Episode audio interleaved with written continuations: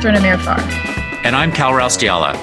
And this is International, International Law, Behind, Behind the, the headlines, headlines, coming to you from the American Society of International Law.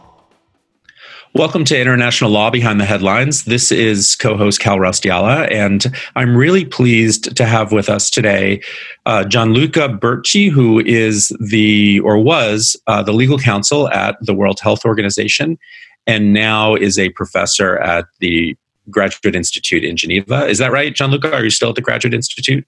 Yes, yes, I am. Perfect. And uh, really an expert on international law in the global health realm.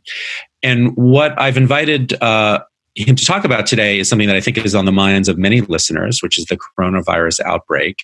And what we'll discuss is the international legal framework surrounding uh, epidemics and pandemics uh, like this. So, uh, a topic I think of great interest to many to many people, and especially to many international lawyers. So, Gianluca, thank you so much for coming on the podcast.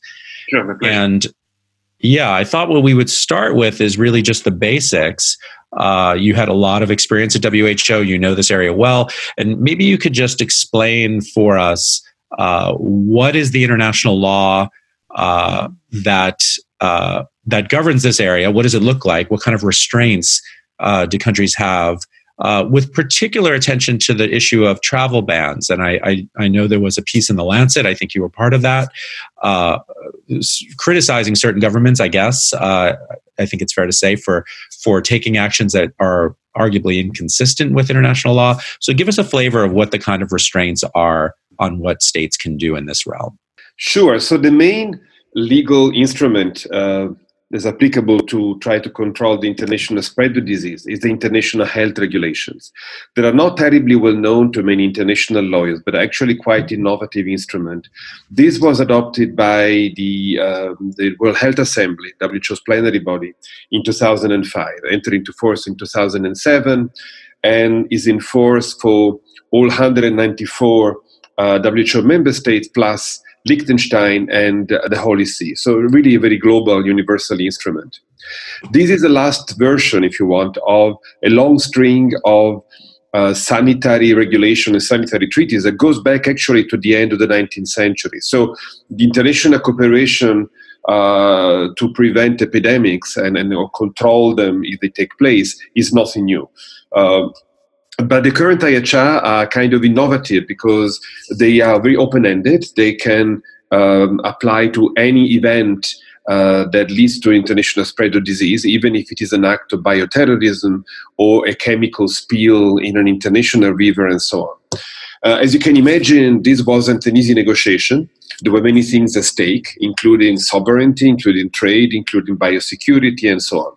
So uh, the IHR, as you call it, is a, a, bit of a compromise solution that gives a lot of power to the WHO Secretariat. For example, you remember the WHO declared the current coronavirus as a public health emergency at the end of January. That's a power given right. to WHO by the IHR, and to make what we call temporary recommendations, which WHO did.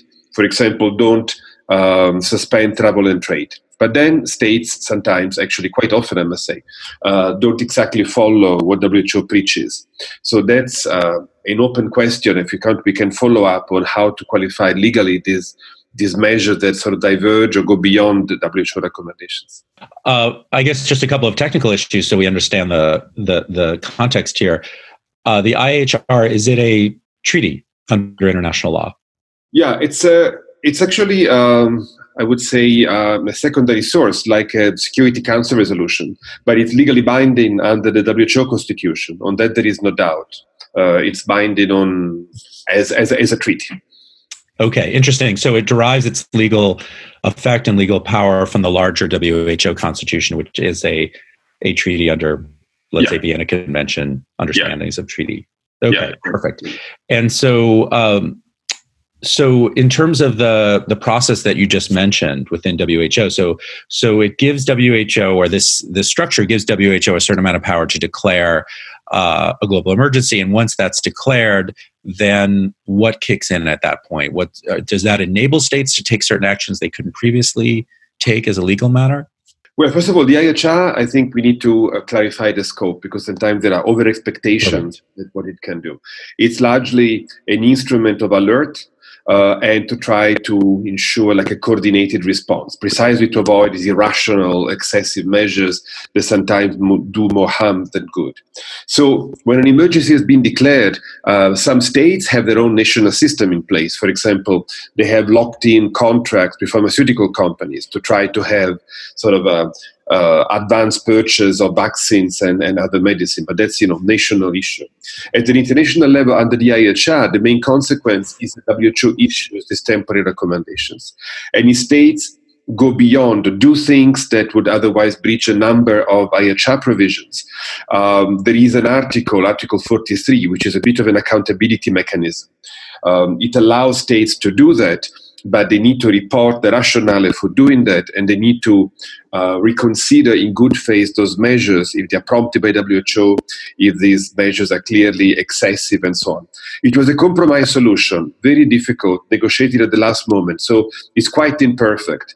And WHO historically is a pretty differential organization to its member state. It's not into naming and shaming antagonistic behavior. So there is also not much pressure on these states to, to reconsider the action. Uh, there's not much naming and shaming, and the political pressure, if it takes place, is more at a bilateral level or sometimes through different institutions. For example, WTO, when these measures lead to a embargoes or a restriction on trade. Great, great. I do want to circle back on that issue in a little bit. So, in terms of the coronavirus currently, would you characterize the reaction of most states, most WHO members, which effectively are virtually every state, uh, as being generally consistent with uh, the international legal framework, inconsistent, or how, would you sort of assess the situation right now? Yeah, unfortunately, this information is in a bit anecdotal because um, there is no sort of published list, for example, by WHO on what states are doing. So we see it in the press, um, we see it in uh, uh, statements by this, this country, but we are missing a clear sort of list of who is doing what. So certain countries have left the, the, the boundaries pretty open, but they do, for example, uh, screening of incoming passengers from India or quarantine uh, for certain groups, for example, they're coming back from China and, and, and, and so on.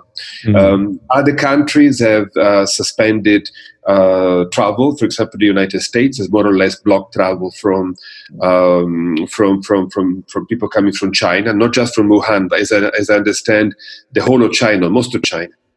Um, so there's quite a variety of um, of measures, and actually, I wish there was more transparency. Uh, would be easier to to reach some conclusion on on uh, what is uh, arguably lawful or not on, on, on, the level of compliance and, and the limit of, of lawful behavior under the IHR. But this is unfortunately kind of missing.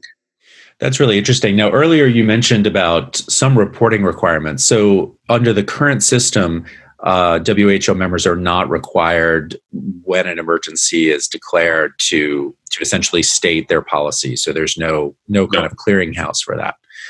Is that something that's been considered in the past? Uh, no, you're right. There is no sort of um, uh, the legal requirement to report on, on what they're doing.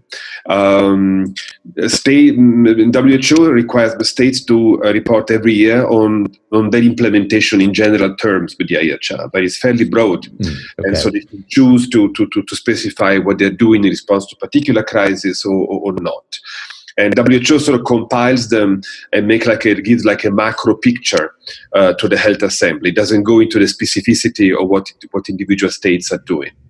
So.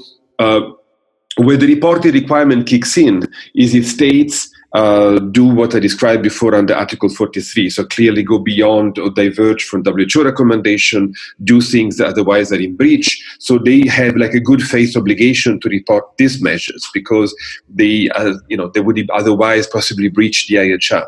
Or the secretariat can be proactive in reaching out because it finds out from the media and so on. Uh, but this is very specific um, and narrow uh, reporting requirement. I see. I see. So, well, I guess one other question that I, I, realize I don't know how often this happens. When was the last time that there was such a global emergency declared, or uh, let's say how often in the last decade or two? Is this something that's very rare? Yeah. Well, the as I said, the IHR entered into force in 2007, so we are almost 13 years of, of implementation. And we have six emergencies. Uh, You may remember the H1N1 influenza in 2009, 2010. That was really the baptism of fire of the new, of the revised IHR. Then we had um, Ebola in 2014. Everybody remembers a global panic there. Uh, at the same time, the same year, uh, poliomyelitis was declared an emergency. Many people sort of frowned because it's nothing new, but we were losing control over the attempt to eradicate the disease. So that was seen enough of a reason to declare it an emergency. And then we had um, Zika in Brazil. That one didn't last very long. It lasted only a few months. We had the uh, Ebola outbreak in the Democratic Republic of the Congo. It is still an emergency, but it's being controlled apparently. And now we have the coronavirus. Mm. So six emergencies in, in, in about 13 years. And when an emergency is declared, is there a sort of time limit or does the does the WHO itself have to then uh, essentially reverse it and say the emergency is over? Well, yes, it has to declare that it's over. Um, and so these, these temporary recommendations that I was mentioning had to be reviewed every three months. Every three months, there is an opportunity to bring back a committee of experts that advises the director general on this and that sort of follows the epidemiological situation, whether it should still remain an emergency or not. But it has to be explicitly terminated and, and reversed at some point. Great, great. So, so as you, I think you said a moment ago, in the case of the Congo, uh, there is still an ongoing yeah. emergency. Did I hear right? The, the open, let's say, pending emergency are still poliomyelitis, which is frankly an anomaly. And I think it was politically uh, used to put pressure on Pakistan, which is the the, the, hmm, okay. the, biggest endemic country and the reason for a possible failure of the eradication campaign. So it's polio, it's the Ebola, and now, of course, the this COVID nineteen coronavirus. Let's turn to the issue of quarantine because I think that's attracted a lot of media attention. People are obviously very interested in that and, and concerned about what it might mean. And so, you know, here I'm here in California. I know we've had uh, a number of American uh, planes come in to a local airbase, and and the individuals coming from China have been quarantined. There's of course the cruise ship issue. Uh, so who? So these, I assume from what you said so far, that these efforts at quarantine internally, uh, internally within a given state, are to some degree governed by the IHR. But can you elaborate a little on that, and, and how much latitude do states have, and, and do you think those those measures are appropriate? The states, I think, have quite a lot of discretion in taking these measures. Um, because after all, quarantines are like historical measures to try to to stop the disease at the border. So there are there are very sort of valid reasons to impose these measures. Um, to a certain extent, they follow under the IHR, but the IHR sometimes, in terms of its uh, scope of application, talks about travelers, and in other cases, it talks about persons. So there is a bit of an ambiguity there when certain measures are relevant when they're applied to travelers, to people traveling internationally, or whether to protect anybody within the territory of a state. So there is a bit of, of an ambiguity there. But be as it may, uh, in a way, uh, states should, besides the, the IHR, obviously look at their own human rights obligations when they impose quarantines, because these are obviously uh, limits to personal freedom, to uh, freedom of movement, and so on. Um, and so they should apply the sort of normal criteria uh, to, to, to assess the legitimacy and proportionality and necessity of their actions to, to, to protect the community, to protect public health as a global value, as a community value, versus individual rights. And it's interesting that, um, at least in the media, the human rights element is largely, uh, I haven't seen it mentioned very much. No, um, I haven't either in particular not for China, which is at this point is quarantining about 60 million people.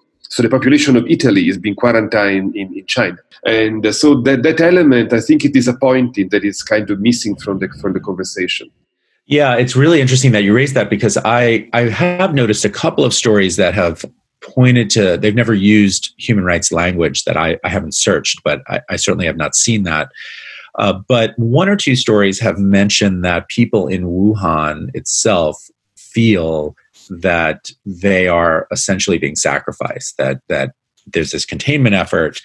And at least whoever was interviewed by the particular reporter, had the sense of they're being sacrificed for the greater uh, good, I guess, of the health of the Chinese population, something like that, which of course raises so many uh, difficult human rights issues, uh, and especially with something like this that's that seems quite contagious and yet is not actually so deadly. You know, it's just a, a complicated set of questions. So, I completely agree with you. That seems absent and important. Is that something that's uh, discussed widely in the global health world? This kind of intersection or tension between human rights law on one hand and let's say global health concerns on the other? It's not been discussed very much within WHO, and as far as I can see, and within the global health community in the sense of practice and policy, uh, because it's a community, in particular, at the technical level, that is not terribly familiar with human rights. Sometimes it's seen actually as a distraction, as a risk of politicizing good technical public health work. So the the, the human rights argument is, is is lacking a little bit. Um, scholars are looking at that. Um, and there is work um, in progress, I think, also to look at the criteria to judge the legitimacy of what countries are doing, uh, the legality under the IHR, and, and so on. But WHO, for example, has been um, has been sort of praising every single time the Director General makes a statement. Have been praising China for what they're doing. Obviously, you can see also political intent to keep China engaged, not to antagonize them, and to recognize the incredible efforts they are putting into this. Uh, but then, you know, it makes the human rights scrutiny a bit more difficult because the WHO, with this sort of epistemic authority, comes and say these are necessary measures, are all fine, absolutely. Uh, then it sort of stacks the, the, the, the, deck a bit in favor of, of, China, maybe a bit too much. An important point is um, so how these measures are administered. It's not like a one, one size fits all. Um, if these quarantines uh, can be seen as necessary, and um, you know during an emergency, sometimes you need to err on the side of caution. It's a no regret policy like WHO does. But are people being fed? Can they um, they do the food shopping? Do they have water? Do they have access to basic services? Uh, so it's the modalities of how the, the, the, restrictions take place that to me can make a big difference into assessing their consistency with human rights standards. It's not just are they quarantined or not but how are they quarantined? And in your judgment is the chinese quarantine now what you from what you can tell uh, consistent with let's say, best practices as they're understood in Geneva? Hard to say because you know you basically see what they hear what, the, what, what China is saying, and there is no real sort of independent verification. But it seems that the conditions, in particular in Wuhan, in the area which is under strictest control, are quite quite harsh. And as you said, there is a sense that uh, yes, these people are being sacrificed um, for the to protect the community, and so be it. That's the eternal dilemma of public health versus human rights versus individual entitlements, and sometimes the interests of the community have to prevail. But the what we what what I've seen many anecdotally from the media is a pretty sort of harsh restrictions, and some people are saying that you know maybe excessively harsh. That you know there can be adjustment to make them more more humane. Um, Mm-hmm. So it's not easy to, to, to, to, judge that, these things. I've been, hearing a lot of opinions, in particular from uh, technical colleagues in WHO that say, you know, be careful to be too harsh on China because what you do in an emergency sometimes can be easily sort of second guessed after the crisis is over. But during the crisis, you need to give a lot of sort of deference and discretion to countries to, to apply the measures that they think it's appropriate. And I was listening the other day to a webcast from the Munich uh, Security Conference, and uh, there was a town hall meeting on the coronavirus outbreak, and one of the speakers was a deputy foreign minister of China. And he made it very clear that he expects the, the world to recognize what China is doing, not only for its own benefit, but for the benefit of the world. They clearly said if you have a handful of cases outside China, it's largely because of what China is doing in containing the virus. So also this aspect has to be taken into account and I think respected. Yeah, that's really interesting. So just to clarify, if if it turned out that coronavirus or COVID nineteen, as it's called now, is uh, is even more infectious and more deadly than we realized, maybe more like an Ebola or something.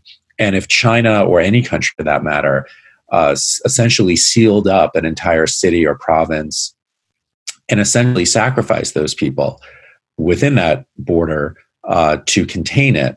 There's nothing in the WHO rules or other rules that would bar that? Is am I right? Is that that is actually a permissible practice? Yeah, I think the sort of WHO rules are agnostic about that. Uh, there's no sort of uh, statutory system to assess uh, measures like what China is taking within its territory. Uh, if people look at that, it's from a public health effectiveness. Is it containing the, the outbreak or not? It doesn't seem to be containing the outbreak because the, the, figures skyrocket one day after the other. And the epicenter yes. of the outbreak is continues to be Wuhan and the Hubei province. So these measures evidently are not slowing down the spread of virus within that particular area. So something is going wrong there. Similar as the this this ship in the in the in the port of Yokohama. Uh, how can you keep more than 3,000 people confined to the cabins and having figures of infected passengers increase every day? So, uh, so measures were not appropriate. I think that, they, that there was some, some, screw up there. So you need also to consider that aspect. Sure, sure. Let's um, turn to trade. You mentioned that a moment ago. Uh, so obviously, the movement of persons is is maybe the most salient, most most concerning issue. But clearly, this emergency, largely because of China's incredibly significant economic role, but I can imagine any sort of epidemic or pandemic having economic implications, as they often do locally, but then also in terms of trade. And um, I know here, even in Los Angeles, the port uh, is apparently, you know, we, are the largest entry point for goods from China, and there's a significant slowdown uh, for a whole host of reasons. So, what does the what is the connection between the World Trade Organization and the World Health Organization in this regard? And are states, I guess, able to take whatever trade measures they want? Uh, subject to WTO rules, or are those rules trumped somehow in a global emergency by WHO rules? So, I guess, in essence, how do these two bodies of law interact, and who who ends up on top? Yeah, good question. And this was one of the, uh, I think, biggest points during the negotiation, what kept negotiators until four in the morning. There's no sort of clearly institutionalized link between the two regimes. But it's fair to say that the IHR were drafted with WTO very much in mind to avoid situation of incompatibility with states would have to choose between the IHR and uh, the WTO agreements because there was a clear conflict. So there is a requirement of a risk assessment of basing um, uh, actions on science under the IHR as much as there are under the agreement on sanitary and phytosanitary measures or the agreement on, on GATT for that matter. Uh, so there, there has clearly been a, um, an effort on the part of the negotiators of the IHR to ensure uh, consistency. Um, it's interesting because so I don't think the uh, trade restrictions are an issue for coronavirus because the, the, the no sort of commodities that are incriminated as vector of the virus. It was the case for a bit during the H1N1 influenza because of this um, at the beginning this association with with pigs and pork meat. Uh, and I believe China, for example, and other countries blocked the import of Canadian and American pork. And there was immediately a reaction by these countries in the SPS committee, the committee administering the agreement on sanitary and phytosanitary measures, that there was no scientific basis and that the IHR did not justify those measures. So I think that actually mm. sometimes the, the actions and reactions ensure uh, rationality and, and proportionality in, in health measures. So one thing does not trump the other. They're very much sort of applicable in parallel, but with, with an effort in, in consistency, that's very sure. The w, WTO and WHO uh, rules and regulations on, let's say, SPS uh, and the IHR are really fairly compatible and both take a fairly scientific approach. Yeah, that was clearly the intention. Then it's obvious that sometimes uh, states take um, excessive measures or maybe they use a, a, an outbreak um, as a pretext for protect, protectionist measures, then when the disciplines in the WTO agreements, I think, are very useful. Also, as a corrective uh, to actions taken supposedly uh, under the, the frame of, of the IHR. Just thinking about the Chinese dimension of this, I know that Taiwan is not a WHO member.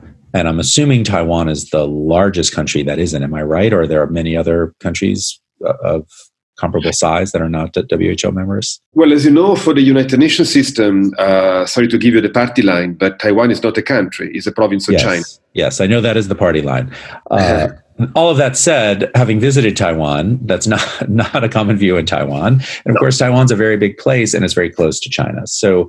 I'm just curious. This must be a complicated issue within WHO, and just as a, as a practical matter, uh, when you have a place of that size outside of the system, uh, it does seem to pose some challenges. So I'm just curious, how does that work? So if it turned out that Taiwan was the locus of a variant of coronavirus, or Taiwan became a particular vector in some way, how does the WHO system deal with that? Yeah, as you said, it's a very complicated system, and I was at the forefront of those complications as former legal counsel of WHO. Um, because WHO, precisely because of what you're saying, has kept the, the door ajar for Taiwan, unless other international organizations where the door is firmly shut. Um, so, for example, uh, we have an arrangement, there was sort of an informal arrangement with China that would allow WHO to communicate directly with Taiwan under the IHR, but as obviously subject to some form of, of, of, of uh, approval uh, by the Chinese government, which is very strict in enforcing the one China policies you can imagine. So there are channels, there are tools um, to communicate with the Taiwanese health authority in case of need, but we have to respect certain protocols because, frankly, the Secretariat has very basically no discretion in this matter. Uh, China I heard a statement made by the Chinese delegation in the executive board of WHO a couple of weeks ago, uh, makes it very clear they're in constant touch with uh, Taipei, with Taiwan, and so the constant communication, and so the, there is no sense. The it's, it's it's it's a politicization when Taiwan says we are left out of the for the of the of the picture. We can become a uh, a global risk, and uh, we are the receiving end of global risks uh, China takes pains to deny that and to say that there is constant communication, is there a communication with Taiwan that can safely go through China. Uh, but be as it may, uh, there are also channels that have been agreed with the Chinese to, to talk directly to Taiwan. Great. I guess final question. This has been a really terrific discussion, and I'm just curious. You you mentioned a few times that in the negotiations of the international health regulations, obviously many compromises were made a complicated set of issues that really touch on core sovereignty interests, including the movement of persons, which has always been something that that states have enormous discretion over. So I'm just curious if you could reflect a little bit on on what you think is missing from the IHR. So if there were a review conference next year and states were member states were reconsidering those regulations, uh, what would you like to see that isn't there now? I have pretty strong views on this, but I seem to be in a minority. Um, and so it's clear that the IHR have several flaws. And it's not surprising because it was very difficult to revise them from the old version. And basically, the text was approved in a year and a half because of the momentum created by the SARS outbreak. So if they are not mm-hmm. perfect, it is no surprise. I think what should be changed is first, this idea of the emergency. I think the concept of, of emergency has not served the world well. It's too fraught, it's too loaded. Uh, it makes it difficult to think of alternative mechanism because it, now it's either an emergency or nothing. And reality is more complex. So to go beyond this concept of emergency and to have a more nuanced graduate system of alert. The second, it needs to incorporate a system of compliance assessment. There is no um, sort of institutionalized system to assess compliance as part of the IHR. There will be sort of voluntary workarounds, but that to me is not the same as having something under the framework of the, the IHR. And third, to have more clarity on these travel bans or these additional measures. And now it's really ambiguous, and to have a clearer system uh, to to assess compliance and non-compliance. Uh, otherwise, I think we risk to having a marginalization of the IHR uh, and more reliance on the typical sort of normative uh, processes of WHO that don't necessarily ri- rely on the, on, on, the IHR. I think there is also a need uh, a question of financing because the WHO has to play its role. It needs money and it needs flexible money, not earmarked by donors and so on. And that's something that the IHR was not necessarily supposed to generate, but certainly has not been generating. So also this aspect, uh, I think, is essential if we want to keep the credibility of the system. Wow, that's a fantastic set of suggestions. So, So first of all, thank you so much, Gianluca, for coming on and clarifying so many of these things that I I know I personally was was quite uh, confused or ignorant about, and I imagine a lot of listeners were as well. You really did a terrific job. So uh, I hope to have you on the podcast again. Uh, not around coronavirus. I hope it comes to a to a quick end, uh, but I'm sure that health issues will uh, will emerge uh, on the international landscape in the future, and we, we'd love to have you back. With pleasure. Thank you very much. Thank you.